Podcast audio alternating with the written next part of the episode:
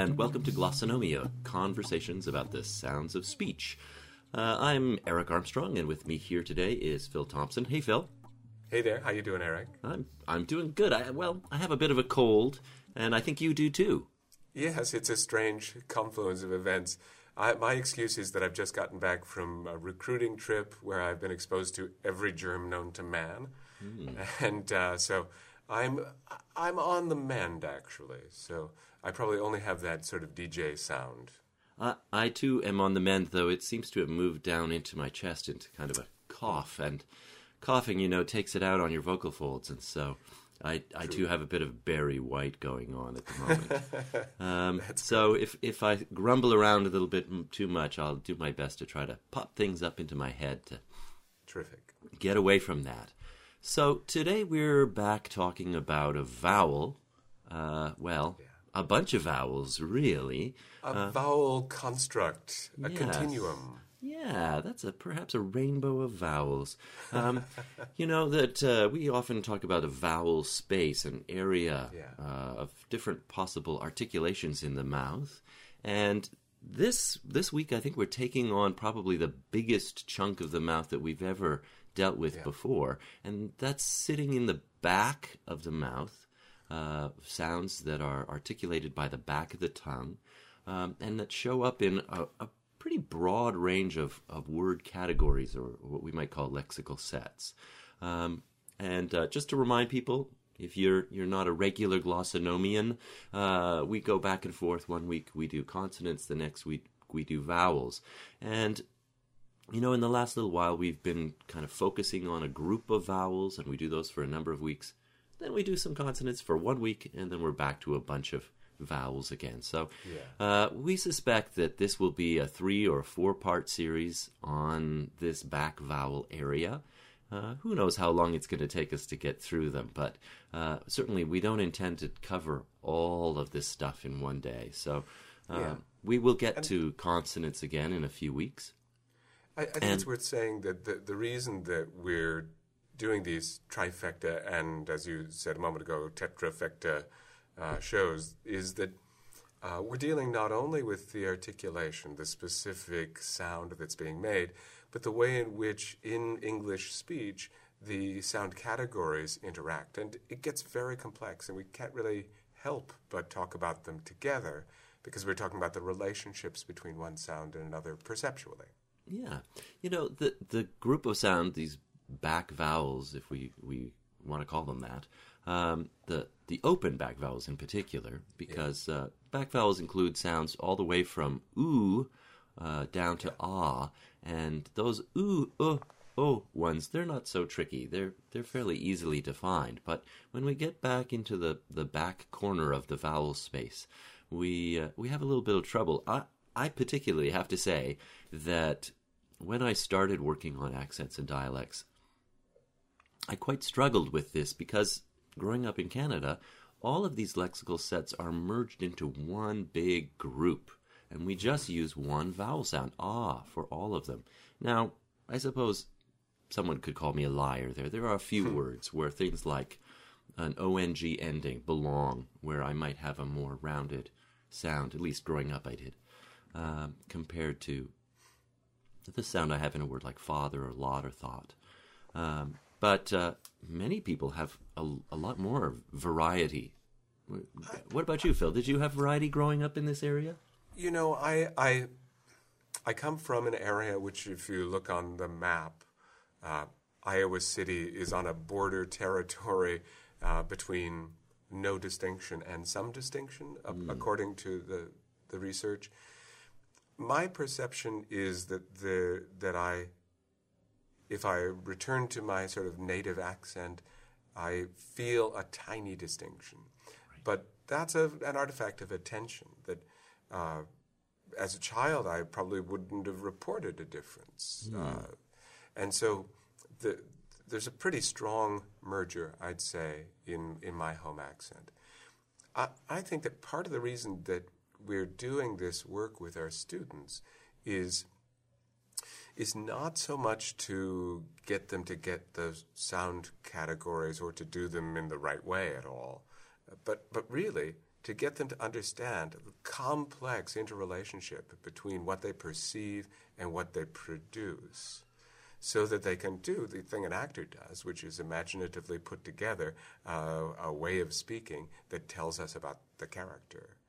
And so it is very confusing for them. And I, I'd say many of my students either have uh, a complete merger or a partial merger of these sounds or a realization of those sounds that's different from another class member.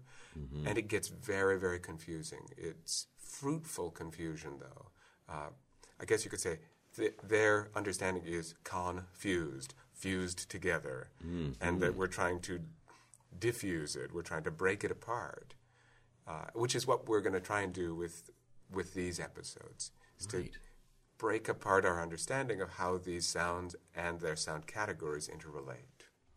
You know, eh, in in my teaching, I've certainly taught in a, a, number of different places in North America, and but uh, my teaching now in Toronto, most of my students are are people from Ontario, from that area of the country. We get occasional people, but the, the fact of the matter is that Canadian accents are pretty homogenous. There are some pockets. Atlantic Canada is pretty different, but in Atlantic Canada, these sounds are all merged as well. So in this area of the sort of vowel spectrum, it Canada is really homogenous, and so really we we don't get much uh, exposure to variety. Um, however, most of uh, my students have been exposed through the media to English accents, uh, to uh, you know a stereotypical New York accent. So th- when they hear it, they go, "Oh, oh, okay, I know it's what you that mean." One. Yeah, so that it, it though they they uh, they probably never moved their mouths in this way before, and so that idea of hearing with their mouths it's a really new exploration for them. Uh, they they or at least they have had some exposure to this idea.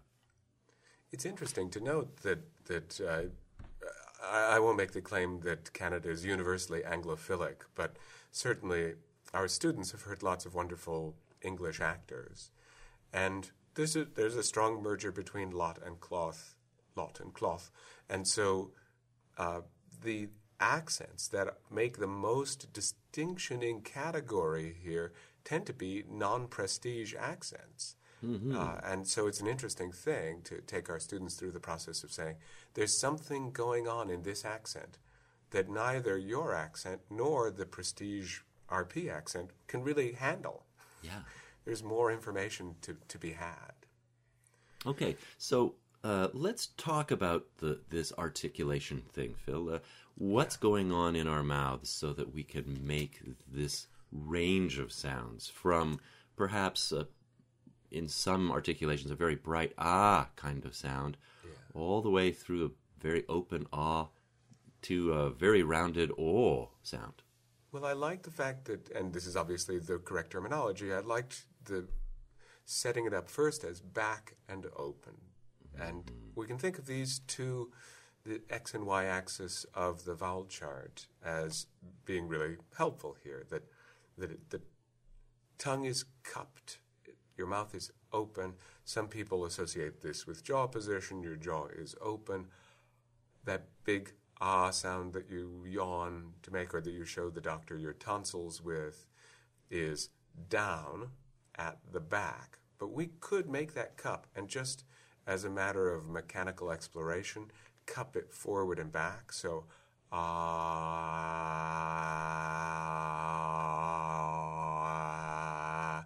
There's a little, there's a detectable acoustic effect, obviously, in whether the cup is further forward or further backward. Uh, we might be tempted to bring nasality into that because that's an association, certainly in a lot of American accents. But if for the time being we leave it out, I think both of us are going to have to leave nasality out of it. uh, so uh, the most cupped, the most back position is the ah sound, which I, I believe we've talked about before. Uh, the if I were to keep that same position but raise the tongue, uh, I quickly reach a place where we're not in English phonemes anymore. Mm-hmm. Uh, because why is that, Phil? What what about those back vowels that's non-English? Well, we for it, it makes an organizational sense that in English we tend to round our back vowels and spread our front vowels, and uh, there are plenty of other languages which do the reverse. Uh, we all languages are a limited subset of the possibilities. Mm-hmm. Uh, and I would say that we have the most distinction then between a front vowel, which we know will be spread, and a back vowel, which we know will be rounded. Now, the exception, one of the exceptions, is here at this back corner, and that is uh, that in English it's entirely possible to have a back open unrounded vowel and a back open rounded vowel in the same accent. That that happens all the time. Mm-hmm. Uh, so there's a place where we don't make this dramatic distinction. For example, at the top of the chart, e and u are very similar in terms of closeness uh, and different in terms of frontness and backness, but also different in terms of roundness and unroundness. Uh, so that's a big distinction. Nobody's going to confuse E with oo. Uh, I suppose somebody could. Uh, so the thing left over then for us to toy with in this lower back area is degree of lip rounding. And uh, let me just make the low back ah, as in father, for example, or uh, any number of words. We've already done those episodes. The uh, the palm episode exactly. in particular, right? And uh, so then, if I just keep it there, but move my lip corners forward, let's try that. Uh, I'm desperately trying not to raise my tongue at all, and I produce a sound, ah, ah, ah, that sounds like an English sound. I use that one quite a bit, I think. Mm-hmm. Uh, now, if I were to move up the vowel chart, that is to say, let my tongue move more towards the midline, uh, the, the up and down midline, uh, I would go, uh, let me keep it rounded. So I'll start unrounded. Ah. Now, as I go up in tongue position, I'm probably rounding my lips a little bit, but at least you can get a sense of the scale there. So the natural, I hesitate to use this word, the natural effect is going to be as my tongue goes further up, it's going to get more round. That is to say, my lips are going to get more round. And I think that's partly a question of that as your jaw is likely to get closer to yeah. com- accompany your tongue rising, that as your your mouth gets more closed, then it's easier for lips to stretch forward, to round yeah, forward makes a lot of sense since the muscular action that's making the lip corners go forward is the contraction of the outside fibers of the uh, orbicularis oris muscle, and they're sort of squishing forward. They're, the purse string on the outside is pulling in tight. And if there's a greater distance to travel because your jaw is open, it, they won't go as far forward. Now, yes. it is absolutely true, and as people who teach theater speech, we're interested in this, you do not have to close your jaw as a part of this articulation. Having nice, wide, open jaws, you can see I use the judgmental term nice. Uh, having brilliantly open jaws is useful for actors because more of the sound gets out and audiences can hear them, etc., etc. Right. Better megaphone effect. Exactly. So uh, it's possible to make clear distinctions uh, with the soft bits and keep the jaw open. Okay, so uh, let's see if we can. You know, sometimes I, I use this metaphor. I don't know if I've used it before on the show. Probably I have. I trot them out so frequently, I never remember what I've said. Um, the the metaphor that I often have talking about these sort of uh, landmarks in our own speech, what I define as my ah vowel, which is perhaps somewhat different from your um, vowel is to me like a stepping stone across a stream, and uh, I've I'm so familiar with where that stepping stone is, I can go to it blindfolded. Mm-hmm. Um, the fact of the matter is that generally my assumption is that if uh, I've always walked this way over the stepping stones across the stream, that if I didn't take the route I, I've always taken, I would fall in the stream and drown. Um, the fact of the matter is, there actually is no stream at all. It's a street. You could step anywhere, uh, and you could make just about any sound. But that ingrained map that I have in my mouth, as it were, um, that defines where those steps should go, kind of define a narrow space that's appropriate for that sound. And uh, the challenge, I think, is to allow yourself to embrace new possibilities. So, uh, generally speaking, when we talk about mm, North American accents, we expect to hear a number of stepping stones, as it were, tra- traveling through this space. Um, some accents have four steps, some have three, some have two. Um, do you think you could have a go at sort of yeah what people would expect to be those steps? Yeah. So the um, our I want to say uh, just a word about this um, stepping stone. I think that's a great image, and uh, we go to automatic places, and that is a useful thing for all aspects of our behavior because we can't be bothered to think about everything. We wouldn't get out of the house. Uh, and then it's a different sort of exploration to feel all the possibilities. And both are in- incredibly valuable uh, to do the slow thinking through and then the sort of re acknowledgement of what's automatic for us. It's automatic for a reason, we use it.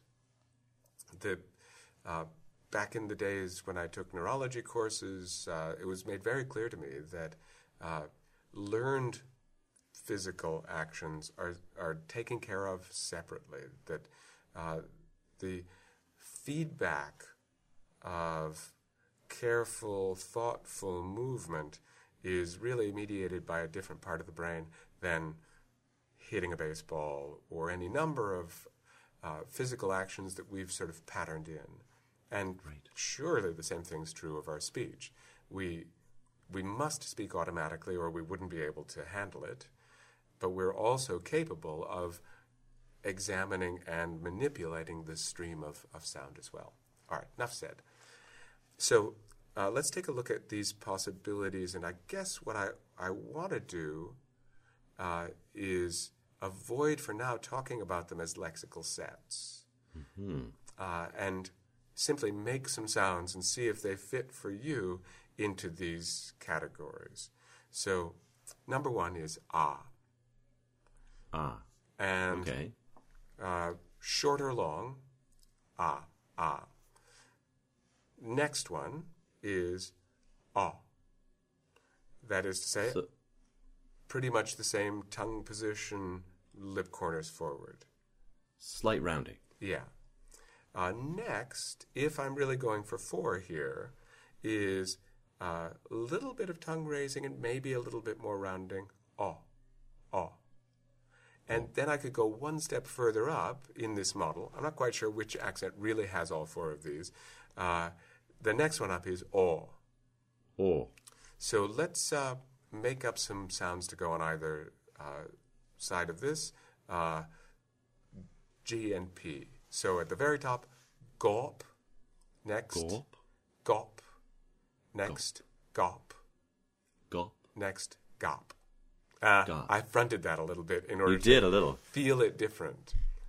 And and you know sometimes I think when we're modeling for people, there's a tendency to want to front the unrounded version or perhaps this, the rounded version, well, depending on what your own background is. I think to, to, make it more distinct, right? I'm pretty sure I told this story in a previous episode, but I'll. I'll oh, come on. Do it again. Exactly. Maybe they missed that one. Yeah, they fell asleep during that part. So uh, I was working uh, with an actor in a show, and uh, she was saying doctor and not and hot. And the director really didn't want that characterization. It, it made her seem younger, younger, more American, more girlish. and the director wanted more gravitas. And so the director kept modeling back uh, doctor, not. Really, as far as I could determine, making a sound that was not the sound that the director wanted, but a sound designed to knock the actor back onto course. And in my session with the actor, uh, there was a lot of confusion, justifiable confusion from a well trained, knowledgeable actor about what sound I was really asking for, the sound that the director wanted, uh, and what sound I was modeling, because these sounds get very, very confusing. The categories get confusing, and it's so easy. Uh, I, I'll tell you another story, and I'm, I'm changing the names to protect the innocent.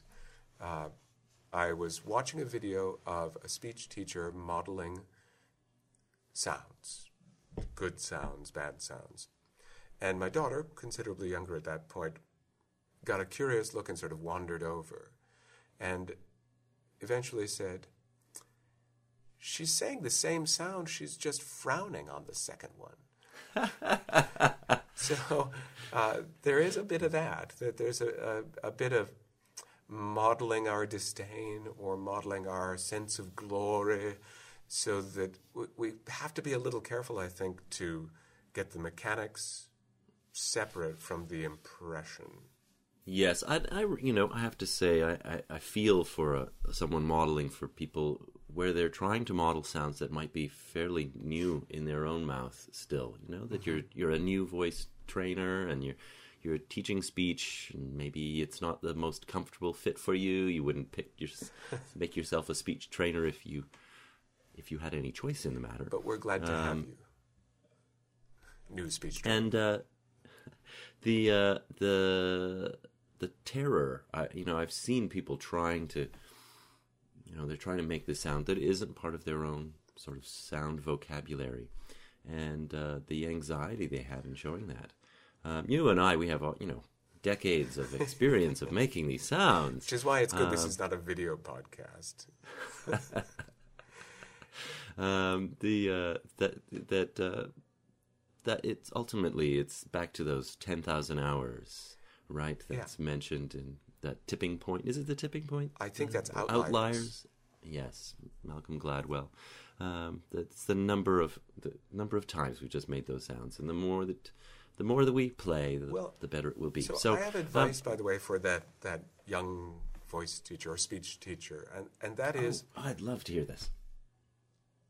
Don't worry, and don't back yourself into a corner. As long as you're in the exploration, you're going to be providing a much richer experience and engaging your students in an act of curiosity. If you insist, uh, you're going to get caught out because all of our perce- perceptions are fallible.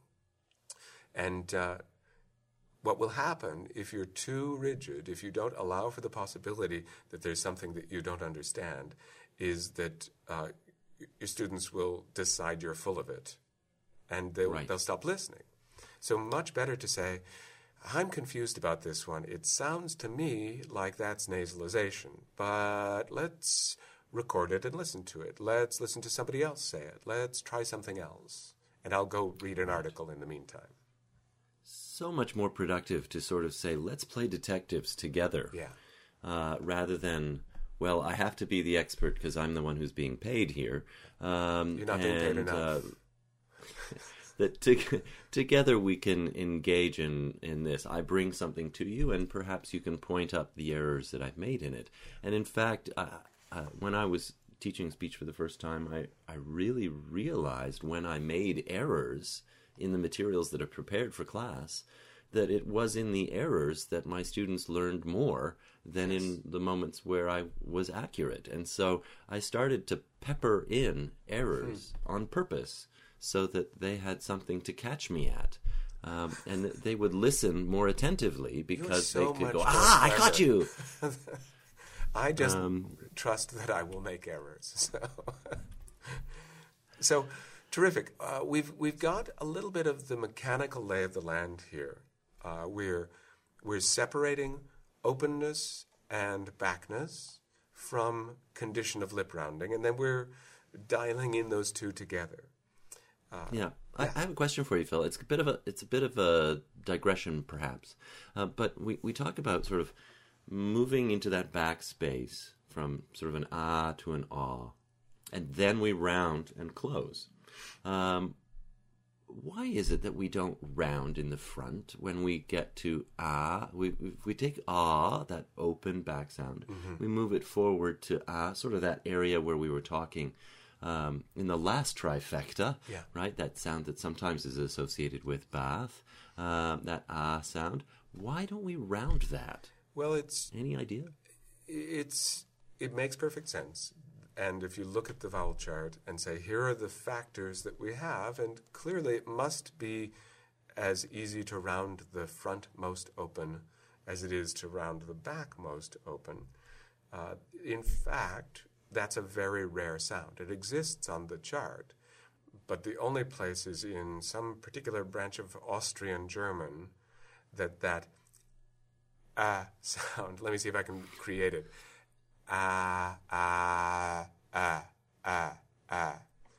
That it's doable. Of course, it feels, but un- not very different from ah. Exactly, that's the thing. So it feels uncomfortable to me because I don't make that sound. So that's not a measure. It's uncomfortable because it's new.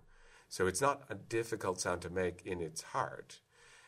It is a difficult sound to distinguish from the uh, unrounded version, and or the or the more closed rounded version, right? Exactly. The uh sound isn't distinctively different from that fully open. And the Austrian version you could think of as just an allophone of a more close version. I think it occurs in the same words that eh would would show up. It's a, it's an accent variation.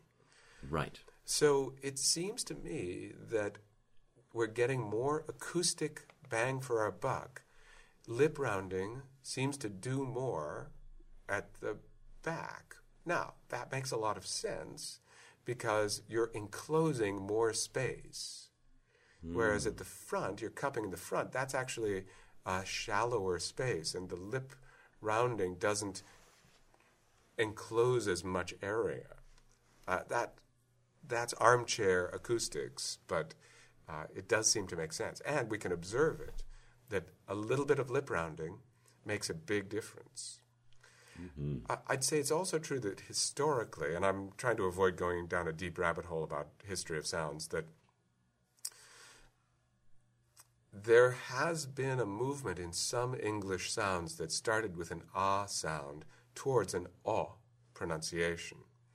And sort of vice versa, that there are uh, words that were originally pronounced aw that have unrounded, particularly in American English or, or North American English.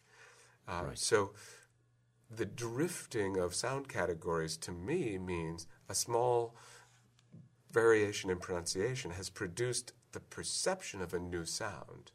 Uh, there may be plenty of variation in the way people pronounce other sounds, but it don't matter. It doesn't make it different enough that we even notice. Yes, yes. Okay, so let's put some symbols to these Terrific. sounds. That'll help. Okay, so uh, back to where we started, that open back sound, ah. Yeah. Um, there's a symbol for it uh, that looks sort of like a cursive letter A, yeah. uh, a script, uh, a. script A, if you will. Um, and so it's sort of one story. It's essentially an ellipse with a little tail yeah. to the right, um, and that that's different from that brighter forward ah sound that's represented by the type A sound. Yeah. Some people use the term type A, and then sometimes people just call that A uh, and other people script A. They differentiate it one from the other. Yeah, I think that um, Ladusaw and Pullum do uh, Type A and Script A. I, yes. Script A is a very useful phrase because it, I can't think of another way of describing it. Uh, the round A. Um, there's sort of two stories to the Type A, where yeah. so one story perhaps to the yeah. uh, script A. Although they end up being uh, the same height. They do. Yeah. Um, so we have the the uh, the script A, and then when we round it, but we don't close at all, the symbol is the same symbol rotated through 180 degrees. Yes. Um, and uh, learning to draw that symbol it often throws people for a bit of a loop. yes. Uh, my advice is always to think of drawing the lowercase letter b, but with a short stem. Yeah, I had a, a client, I guess I should say, a student, um, an actor, uh, call it the chubby bee, Chubby b. which is a little Yes. peculiar. It's, it's that it's got such a big belly. Its its tail is short, uh, but really, just thinking about it as that script A turned around is very helpful for me. Uh, there is a tendency i- in some transcription practices where people do the handwritten, like the Skinner handwritten thing, to really make a dramatic difference in terms of how round it is. Uh, That it really looks like a a s- reversed C or an O that's had a, a leg put on it on the one side, uh, and Right. it doesn't matter. In fact, we're sort of taken out of that problem now by having easy access to typefaces on computers. That there's a pretty standard symbol there that we can simply copy. Yeah. I mean, even if you draw something that looks like a small cap D, um, it's going to be distinct enough Yeah. from the script A. And that's ultimately what matters, is that we can tell the difference from a script A. Exactly. So that's the. uh, I'll, I'll take a little brief detour and say that uh, we're going to put that on our chart exactly the same openness as the script A. Ah, ah. However, because in various accents there's there are differences in realization, you get a lot of people, for example, moving the position on the chart, putting that symbol to represent the phoneme, and putting it higher up on the chart. Uh, Right. And that's a potentially confusing practice that I think we might have mentioned before, but I, I want to reiterate it here that on the IPA chart, on the vowel chart, uh, we put these symbols at these cardinal positions, that these regularly ruled positions, and then when we're referring to them, we pronounce them at those locations to the best of our ability. Another way of thinking, and in that way, those symbols represent a particular articulation. Another way of thinking of the symbols, though, is phonemically, that they represent a sound category, and then you can put them somewhere on the chart that represents their pronunciation. So there is a sort of free floating symbol, uh, mouth shape kind of way of looking at it, and that can be incredibly confusing. Uh, we need to be really clear when working with students that we're saying this symbol represents this position, or this symbol represents this category of sounds. And I would tend to call that latter one the phonemic use of the symbol. Uh, and the Right. other, the previous one, the phonetic use of the symbol. So basically, to remind people, we have two two ways of looking at language: the phonetic process, which is the science of the sound of language, often dealing with acoustic or articulatory science about what's going on in your mouth, mm-hmm. and then the other one is a phonological study where we're looking at the use of sounds in various different word categories. And- so we're and the rules that govern how, which sound we choose to use based on things like spelling or the consonant that follows. And we've Um, been using and those rules are part of our thinking. Exactly, and and the uh, we use lexical sets often to talk about that, but it really does feel to me like two intersecting modes of thought, and it's because the, there can be a conflict between them that it gets so confusing, and students in class.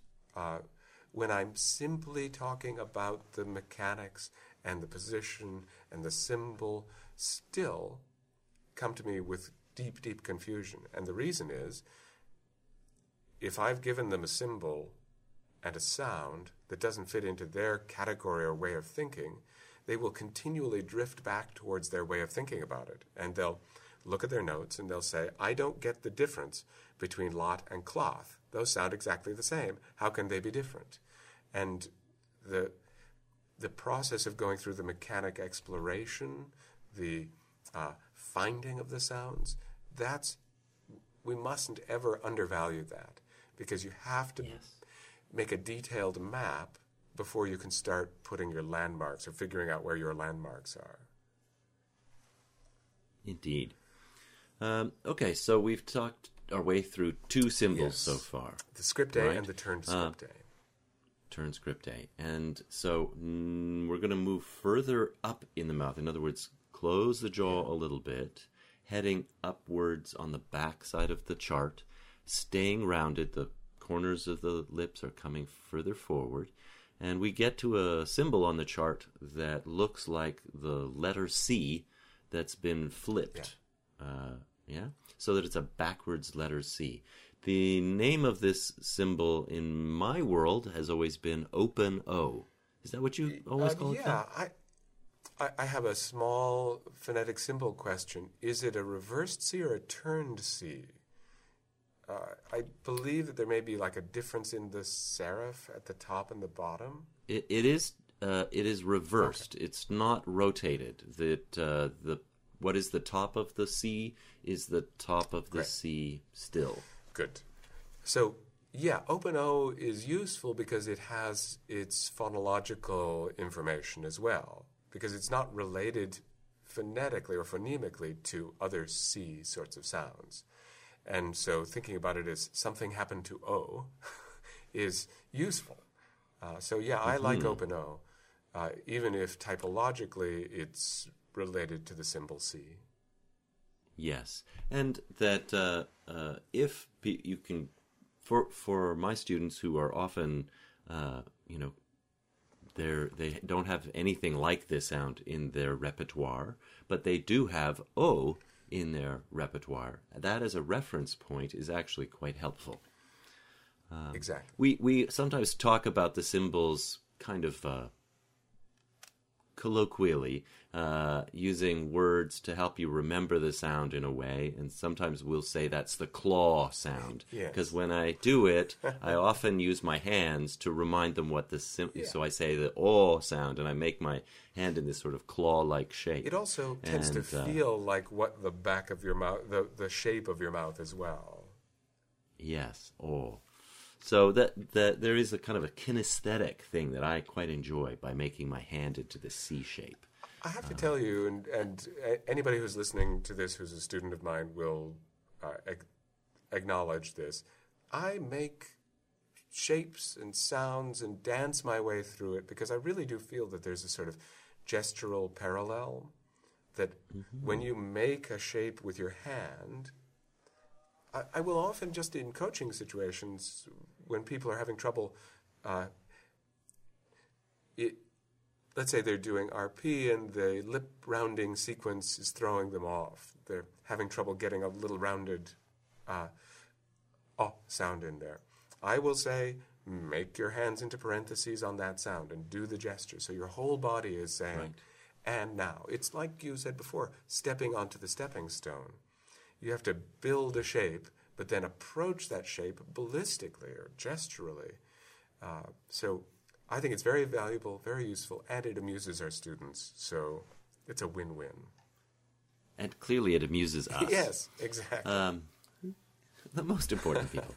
Um, the uh, I did have a fantasy at one time that I was going to invent some kind of IPA sign language, and I, I, I thought, well, you know, maybe there's a, a no need to reinvent the wheel, and that I would try to contact the speech language pathologists at a place like Gallaudet University, which is for the blind, where they clearly are teaching people how to speak. For, um, wait a minute. No, Gallaudet's for the deaf, right? Yes, and they use sign language. I, I'm with you. oh boy, yeah, I get my foot out of my mouth here sooner or later. Um, and uh, uh, I figured that I would be able to ask them questions about sign language for IPA, and uh, apparently there have been people who have used it in the past, but um, I could not track them down. So, Well, oh well, it- unlucky it's me. an interesting notion. Uh, but I bet it exists. I'm sitting here in my office and I see that I have the Jo Estill flashcards. And uh, she has hand symbols for the various uh, v- vocal, what does she call them? Compulsory figures. right. Sort of a figure skating. Yeah, it's image. useful to be able to physicalize, uh, not just because you have a shorthand, but also because I think that we relive when we do the gesture. That there's something whole body about it. There's a gestalt. Yes. So we've covered our symbols, yes. We've talked about how they might vary. I suppose that we could go back to our uh, previous trifecta of vowels and say that there is the, as you mentioned before, the type A, a, that we could imagine a pronunciation of, uh, of a lot word approaching that phonetic realization. Lat. Yes. A lot. So we'll we'll probably come back to that. So at least we can remember that that symbol's there. And we probably won't go any higher up the chart towards O, uh, uh, because that would be a pretty extreme realization of any of these uh, phonemes as well. So shall we talk briefly about the lexical set words and do the other? Yeah, I, I just Yeah. wanted to mention one other thing before we, we leave articulation, and that is that, you know, when we learn the symbols, we do sort of, I think there is a tendency to want to go, okay, well, the symbols are going to map right onto those lexical sets. And the thing that you were talking about when you were saying, well, sometimes you see a chart and the turn script A is mapped in a different place, that that uh, the other thing that you and I use probably on a daily basis in our own practice as coaches is these diacritic symbols Right. that allow us to talk about shadings that fit somehow between these uh, cardinal points. Um, because for some people, th- one lexical set will be right on where I expect that sort of mapping to go for a certain symbol. And then another lexical set will be, eh, it's not quite, it's sort of, mm, you know, I have to fudge it a little bit. And I do that with those diacritic marks. Absolutely. I, I think it, it's very worthwhile right now to talk about those diacritics. So, uh, the, probably the most important to start with is the uh, the less rounding, more rounding symbols. And if you put a little, uh, the way it's described in the font, in the Unicode font of Gentium or Charis, is half ring uh, a, a, a open circle or a half of a circle really uh, with the open point forward that is to say it looks like lips reaching forward that's more rounded and if the open part is pointing backwards then that's less rounded and Right. And all we have to remember is that to the left is front and to the right Exactly, is back. on all of our And that's a standard anim- anatomical chart convention, right? The front is always on the left. Um, and when we look at that open O, it also reinforces it. A very rounded sound, it also is pointing to the left. Yeah. So if you're going to add more rounding to an open O, then you'd put a similar little tiny C underneath that open O. Uh, when I was first learning uh, the IPA, uh, the there was a stronger practice, at least, at least how I received it, of using a superscript W to indicate labialization, and uh, that's an interesting way of doing it. And I've seen that before, but I have stopped doing that really, as because this uh, more and less rounded symbol is so useful. I, you know, I tend to save that superscript W for uh, adding on to consonants. Yeah, So- it's a co-articulation Yeah. So if I was going to say something like two with a lot of lip rounding on the T, I would put T double superscript W and then the U symbol.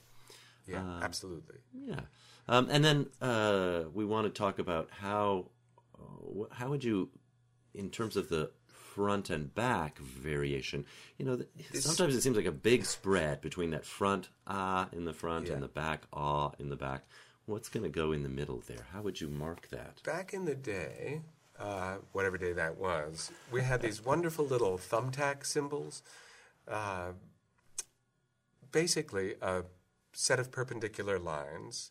Uh, like little capital T's. Yeah, exactly. With the point of the T or the point of the thumbtack pointing in the direction you wanted to say that the tongue position was moving. Yes. So you could use those uh, for up, down, front, and back. And I still really use them that way. Me However, too. the IPA, in its infinite wisdom, replaced the front and back thumbtacks. That they now use them to indicate uh, advanced and retracted tongue root. Oy. And they now use a, a plus sign and a minus sign. Plus meaning advanced, and minus meaning retracted. Right. And when we talk about advanced and retracted, we're talking about where the uh, point of focus is, where the cupping or arching is happening. So if I could do that with ah, ah, front, ah, if I go far enough forward, I will want to start using the front symbol, this type A, and talk about it being retracted. There's an overlap there. It's sort of an art form. It's what impression you want to leave in the reader's mind, whether they're thinking, oh, it's a very fronted ah, or it's a very backed ah. They overlap. Or raising or lowering. Uh, it it's hard to do with that sound. It's much easier to hear a difference between, for example, some front vowels, whether they're raised or lowered. Yes. So you could use a plus or a minus uh, or a thumbtack if you want to be a rebel to front or back those sounds, and those go underneath the symbol. You could also, however, use a diaresis, an umlaut, over a symbol to indicate centralization.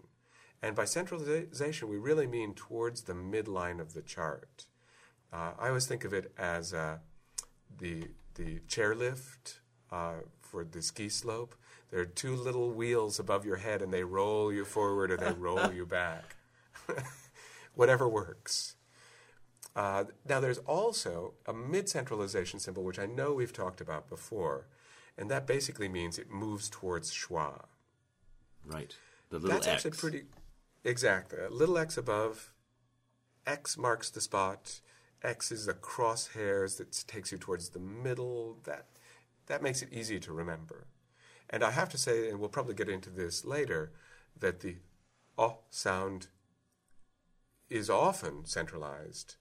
Uh, constable in, in many places in in English speech, you'll hear some centralization, mid centralization of sounds that I might do as ah. Right. So, have I covered all those diacritics? We have lip rounding more and less. We have uh, advanced or retracted, raised or lowered, or centralized or mid centralized. There's a lot of overlap in that. In fact, you have more diacritics than you need, and you can say precisely what you want to say. There comes a point where my students say, wait a minute, is this sound an advanced this or a retracted that? And I say, whatever, and that alarms and annoys them, really. Mm. That we're talking about a way of conveying our thoughts. The symbols have meaning, and they have meaning to people who are thinking. And so, as long as we're saying it's kind of like this, the p- people who are thinking can put it together. You know, there are overtones, I think, the phonemic overtones sometimes when you're looking at a transcription. I agree. And when it's written a certain way, it reminds you of perhaps your everyday way of saying it, and the little diacritics are not going to give you very much information. And sometimes I find it helpful to use the the symbol that seems very different from my own expectation of it, and the diacritic yeah. reminds me that it's ah, don't go too far.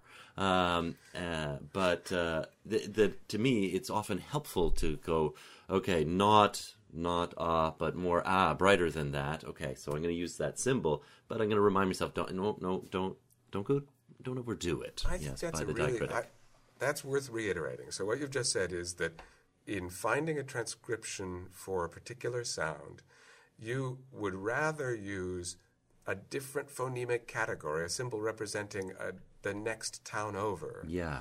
And then remind everybody with the diacritic that it isn't, doesn't go completely that way. Right. As opposed to saying, let's take the expected phoneme, its normal realization, and nudge it towards something else. Uh-huh. And I absolutely agree, and that sort of matches what I'm sure is your coaching practice as well.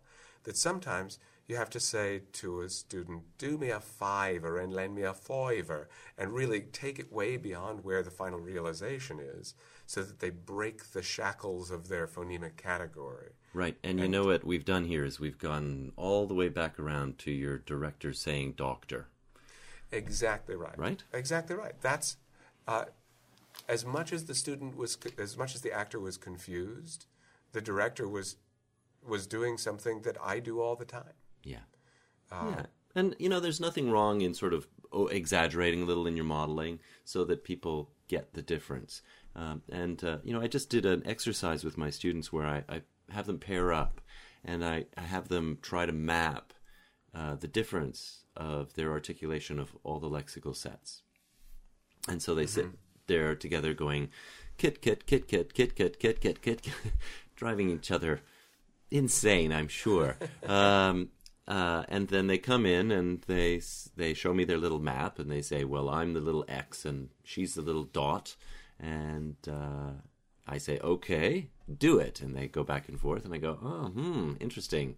I'm hearing more this or that," and uh, of course, in the process, I have to model for them what I hear, yeah. and in order for them to hear very, very subtle difference, I have to exaggerate. I have to overdo. It's this version of ah is more ah like, and your version of ah is more all like. And so, in exactly the same way, I'm I'm having to model sort of the fringes of the that possibility, the range of of targets where they might hit, and they begin to hear, oh, yes, okay, I see the similarity between my subtly different sound from my partner. Yeah, I, I really do think that that sort of uh, norming, I guess you could call it, that yeah. sort of uh, checking the territory is incredibly useful. And I think it becomes useful for actors in unconscious ways. Uh, I was working with an actress day before yesterday and we had a very confusing conversation about the sound that I wanted her to do. She wasn't able to model it. Uh, she kept on coming up with descriptive terms that seemed to me entirely wrong. And then I saw her the next day, she did it beautifully, perfectly. so somehow she found a way to go from the discussion into the doing it. And as an actor, all you really have to do is do it. Yeah. Uh, whatever system you need, I personally think the more complex your map is, the more aware you are of where you are, the better you'll be able to make those adjustments. But the final goal for acting training is to be able to do any sound. Right. It's the old process product conversation, yeah. isn't it? Absolutely. You know, if you can do it, great. I don't ultimately need to know how you got there. If you can't do it, then we got to talk process. Yeah. And, and you need uh, to, uh, as people who train actors, we need to send people out the door with a process. Yes. So that when they run into a problem, they, they can deal with it. I'm noticing, yes. by the way, problem, process, and so forth, how many of these words are in my normal conversation. Uh, so perhaps we could uh, just run through the lexical set words, and that may be enough for us for this particular I think so. I think let, us get get those words over with and, and talk about similarities and differences. So, the first sound that we started with, that ah sound, is associated with the lexical set palm, yeah. and that's come up in previous trifecta episodes about uh, it. You know that problem of the letter L, its effect in certain speech, um, certain accents that changes it into a different lexical set. Um, so often words like father or are brought up as another example of a word with an ah sound. Yes. Um, and that's the one that for I think most everybody listening to this is going to be a pretty stable sound. If we say yes. father, they know what that is. Uh, yeah. For any South African listeners, maybe not, but or Irish listeners, maybe not, but it's pretty stable. It is f- fairly stable. Yeah, compared to the you know the oo and e corners of the vowel chart, it's not quite as stable, but it's pretty stable. Um, so moving away from that sound, mm-hmm. we move to a lexical set of words that are, well, what they have in common with each other primarily, the largest number of them, is that they're all spelt with the so called short O. Uh, words like lot, the name of the lexical set group, mm-hmm. Um, and in many accents, these have an, an open quality with a little smidge of rounding to them. Yeah. There are certainly accents in which lat is realized completely unrounded and fronted and maybe even nasalized. But yes. this, uh, for some of us, th- this category and the next category are entirely merged. Uh, but for people who make a distinction, the distinction is often about that rounding. And so lot, you could say lot and palm are merged. Right. Um, so in some groups we have lot and palm merged, and in other groups we have separation of palm and lot. Um, yeah. The third group, I guess we should go with the biggie, uh, would be thought. Yeah. Um, that yeah. feels like skipping around to me, but I know exactly why you've gone there.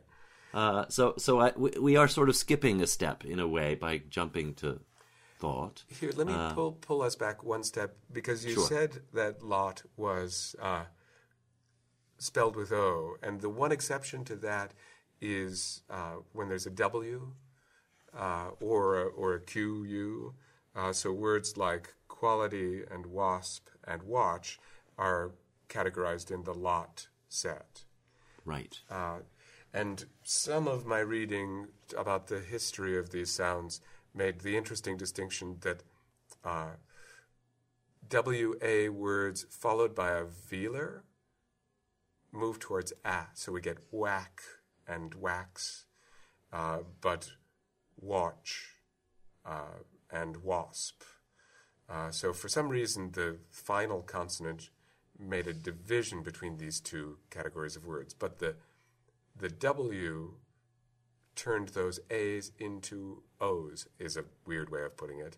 Uh, so quality, wasp, watch.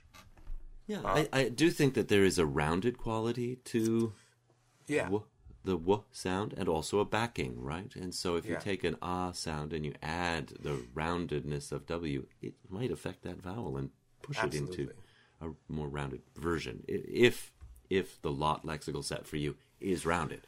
Correct. Yes. So let's now get back on the horse and go to thought. And I totally understand why you uh, want to go there because we're going to work our well, way. Well, for so many, uh, thought is sort of uh, the third big group. Yeah, that uh, yeah. many have lot merged with another group, and so it seems like a very large group. And thought is is in in so many accents the sort of the third big group and most distinct from the other two. Um, frequently, people will separate palm and thought from lot by uh, not only a articulation difference but also a difference of length. Um, and that lot is part of the uh, group of words um, that are checked vowels. That is, that it doesn't exist without a consonant at the end of it. Whereas the thought lexical set and the palm lexical set both have this possibility of, of being uh, free, in other words, existing without a consonant at the end. So we might have a word like law, and mm-hmm. we might have a word like ma or bra, uh, but we're not likely to have a word like pa. Um, and yeah. typically, um, uh, people like you and I, Phil, we tend to model that lot lexical set sound as a short vowel. Yeah. Um, and the, you, frequently you'll hear someone go, oh, and, and demonstrate it with a, a really brief kind of sound because the lot lexical set is generally short. Yes. So it's it's short and it's checked, and those two things are related. That we don't yes. expect to see it without a consonant after it, and we expect it, therefore, to be a bit shorter. Yeah. Yeah. Of course, Um, mechanically, we can always make any of these sounds as long as we have air. Right. Uh, so, so thought. I think the word thought is a great one because it's a good old English sound. It's and it has a, a spelling that is pretty common for these words, sort of O's and A's that have another rounded sound after them. Uh, so the diphthong might look like a, u, and historically, they they were pronounced thaucht, right. or in this case, tho, thaucht. I was looking it up, and apparently it had a rounded beginning and a rounded end in that diphthong. But essentially, the diphthong sort of got subsumed into the general rounding of o. And I'm trying to think, I've got the book here, and I'm trying to see if any words are simply A or O with no following U or W, and I'm not seeing a 1. Uh, or an L, that's the other one. So a L, a U, or a W is very likely to be O. And those seem to be the only three possibilities for spelling leading to these sounds. Right. So, for me, going back to our sort of upbringing and mergers, I I think that I certainly knew people who had a very close to a near merger of lot and thought. Hmm. They're very similar, lot and thought. But I those think- were distinct from palm. Uh, yes, exactly. Now, whether I have uh, expanded that or enhanced that, uh, what drama school did to me, I'm not sure. Uh, but I totally hear it in my own speech. It's subtle, but it's there. And would you say too that for you those were those categories are distinct? They are now, yes. I taught myself to have distinct um, thought words. Um, you know, I think that there are occasions when I lose them and they go back to being palm. Uh, but a lot of a lot of the time, I'll have a, a rounded. These sounds Oh, carry uh, a sort of psychological load. They they have character in them. We make assumptions about people. Uh, if you start the play, I thought the Duke had more affected the Duke of Albany. Then we know where we are and who we are. Yeah. I- In a in a perfectly useful way. Uh, if you say, "I thought the king had more," even if you don't realize it in a fully British way, you are saying something about uh, what kind of world it is. I want to make a very clear distinction that that does not mean that there's a single correct or beautiful way that one should realize that. Just that we should be aware of how subtle differences have an effect on the vocal characterization. And Yes. we should make that decision for every single production. Yes, people people make assumptions about what kind of person you are about the way you speak, and if you speak a certain way, then you're defining who you are, um, and that's good and bad, or neither. or neither. Uh, so let's go back. We, we left one lexical set category uh, out of this. Uh, Yes. And that, of course, is cloth. Um, it's Of course, it is. of course it's cloth. Uh, so let me say them, and I'll see if I can say the three of them in the way that in the way that I said them growing up. There's lot, cloth, and thought. I think that lot and that cloth and thought are almost completely merged, and any distinction is really my later addition to it. it. Is the drama school effect. So what what I'm hearing is a, a merger of palm and lot, Exactly. and a merger of cloth and thought. Exactly. I think, th- and that makes sense with the the maps that I look at. Uh, Right. There's a line through Iowa City, and uh, and I seem to be on the western side of that distinction. And I think I guess it t- we need to take a moment here and sort of say, cloth is one of these. Um, I think of it as one of those relatives who always shows up at somebody else's place for Christmas. That he doesn't actually have a place of his own for Christmas. He's always either over at Thought's place Right. or he's over at Lot's place. He's never on his own. Uh, he's the he's the youngest son who never took care of you know God is he's, he's single still and he's forty living in the basement.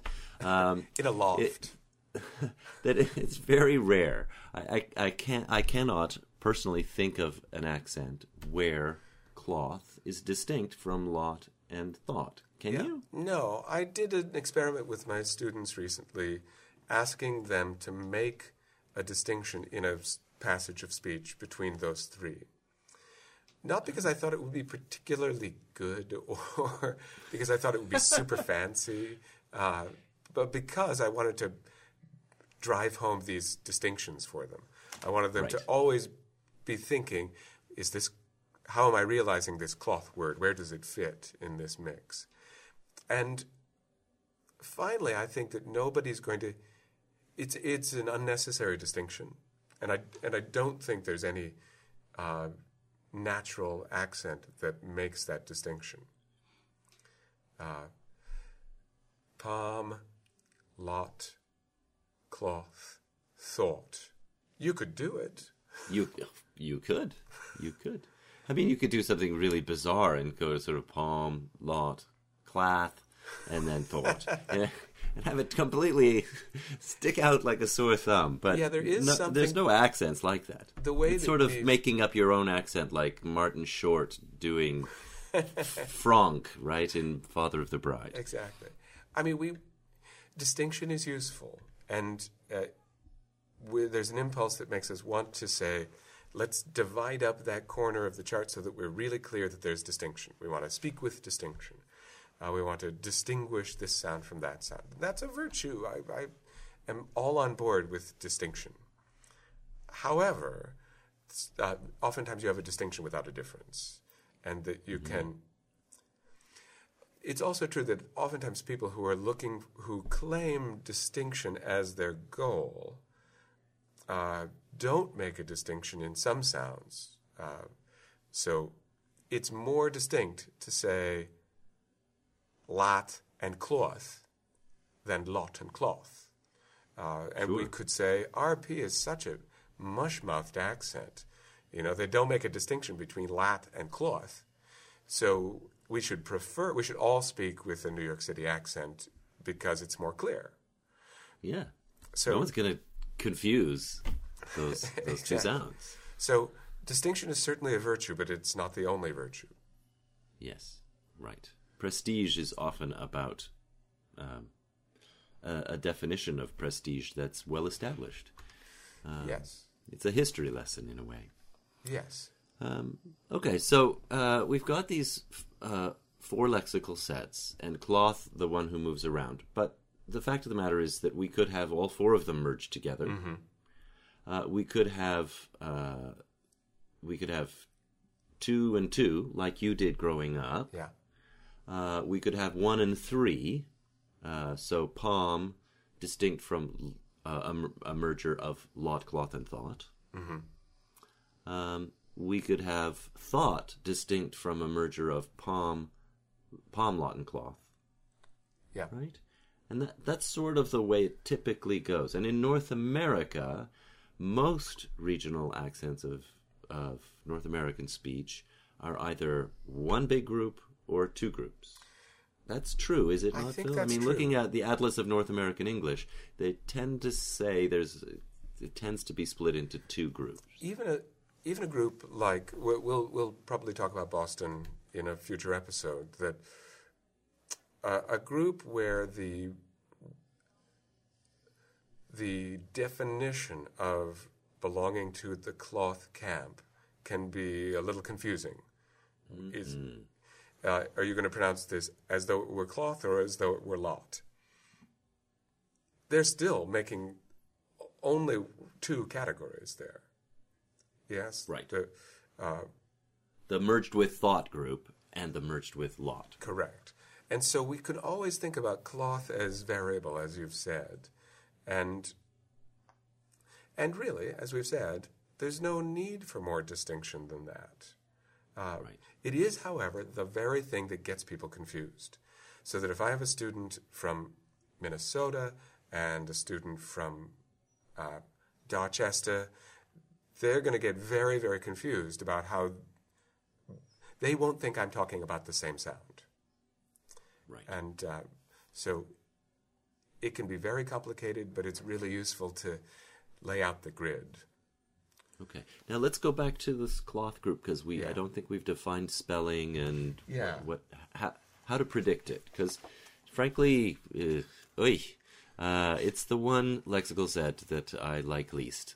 To be honest with you, I have the hardest time remembering uh, what what it is. Partly because there's so few accents where I f- need to differentiate um, cloth. Probably uh, the easiest way lot. to define it is to say historically O spelling followed by an unvoiced fricative. Although followed by a nasal, it also brings things into the cloth category. So uh, if I look here at the list uh, from J.C. Wells, we have off, cough, broth, cross, croft, soften. So those are unvoiced fricatives following an O. Uh, yes. Cough has a U and a GH. So cut me some slack. Uh, now, there are also moth, boss, coffee. Those actually uh, s- sometimes leave the camp of cloth, so we won't get into that today. Then there's another set that Wells includes, which uh, really hurts my brain, which is those sounds that are followed by an R, but that are still phonetically short.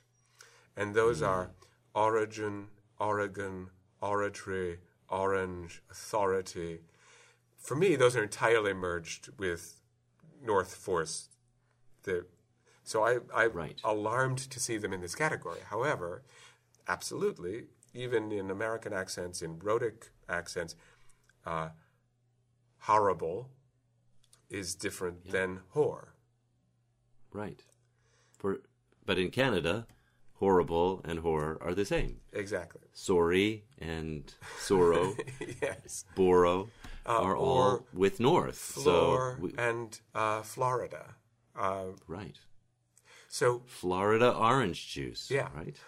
and so for me, uh, uh, yeah, I, the first time I heard uh, Marlon Brando in Apocalypse Now saying the hara, the hara, it really struck my ear as a peculiar sound. And in fact, we have a decision to make in uh, uh, th- that Edith Skinner makes, and that anybody making decisions about how we ought to pronounce things Yes. uh, if our goals are to be American and to be clear, that hasn't solved our problem yet. Because we still, both of them are American and both of them are clear. right. I suspect that the, the more East Coast version of Orange and Florida, which I believe Skinner prefers, She does. Yes. So uh, th- there's one advantage, and that is that it uh, is East Coast upper crusty. It has a certain cultural load to it. But Well, historically, I suppose, Yes. though that that's getting it's getting awfully dusty. I- um, it seems like so many Well, people don't really associate with that crusty old. that's the flaw in making absolute judgments about what's in and what's out, uh, because history changes; it keeps going. However, the the thing that I think that is gained by that, and I don't choose it myself, but is that it it banishes the rhoticity into the next syllable. So you get sure does. orange, Florida, and you don't get orange, Florida. Uh, you get Right. horror story rather than horror story. And for people with really strong rhoticity, you can get really caught up in, in the R. And by adopting this pronunciation, you sort of separate them. Uh, yes, though you know you can learn to say horror with an abrupt R if you Yeah, want absolutely. more distinction there. Um, you know, there's always the story of the Scottish play, right? Oh, horror, horror, horror, horror, horror, as opposed to oh, horror, horror, horror, horror, horror. Uh, and uh, uh, to the the benefit of horror, horror, horror, horror is no one's going to think you're you're talking about five prostitutes in the room with Duncan. Um, And so it, it seems to me that, well, well, the choice that I take is that I want my students to be able to do all of those possibilities. I agree. And I will tell you that 99% of them will decide that horror, horror, horror is the one that is most American and avoids the problem. And that horror, horror, horror sounds l- like New York City, for example. It does. It sounds regional now, Yeah. doesn't it? Uh, I believe that we have traveled the territory, both phonetically, symbologically, and lexical settily. and we should probably avoid diving into interest conversations uh, until we come back for the next one. I want to ask a question which I should have actually prepped for. Uh, we we got several things from Eric Singer uh, about uh, interesting things he had noted, and we- plan on addressing those in a later episode. But wasn't there a correction that he gave us that we had made an error? Oh, I'm sure we did, and we make errors all the time. well, exactly. Um, it's it's a game you can play at home. Find the error. So the first thing I want to say is thank you so much, Eric, for doing that. Uh, we, as we said earlier in this very podcast, uh, we like errors.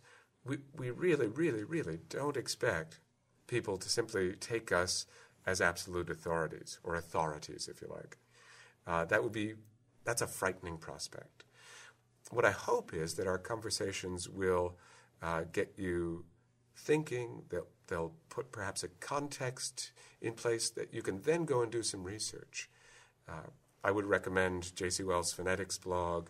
And frankly, for the most part, I would recommend Wikipedia's uh, linguistics entries. They tend to be really complete. Yeah, I, I, I have to say I'm really very pleased with how Wikipedia has managed to not get derailed in this area. Indeed. Yeah, it's difficult. I mean, you'll find occasional strangenesses, but uh, I don't know. I guess the linguists like it there, and they they contribute. And I feel like the linguists have made an effort to, you know, get get in there and get some accurate Yeah. stuff so that their area is well represented, so that it's not taken over by people who are making stuff up. Um, okay. So Do we have anything else we need to say? I don't think so. We need- we need to You know, we need to remind people how to reach us if they want to. Uh, glossonomia at gmail.com. Um, and next week we'll continue on our ride with this, probably digging into lot and cloth a little bit I deeper. think so. Uh, good. So, thank you, Phil. Thank you, Eric. It's always a pleasure, even when we have colds. Even that. Let's go blow our noses and have a great All week. right. Bye bye. Bye, everybody.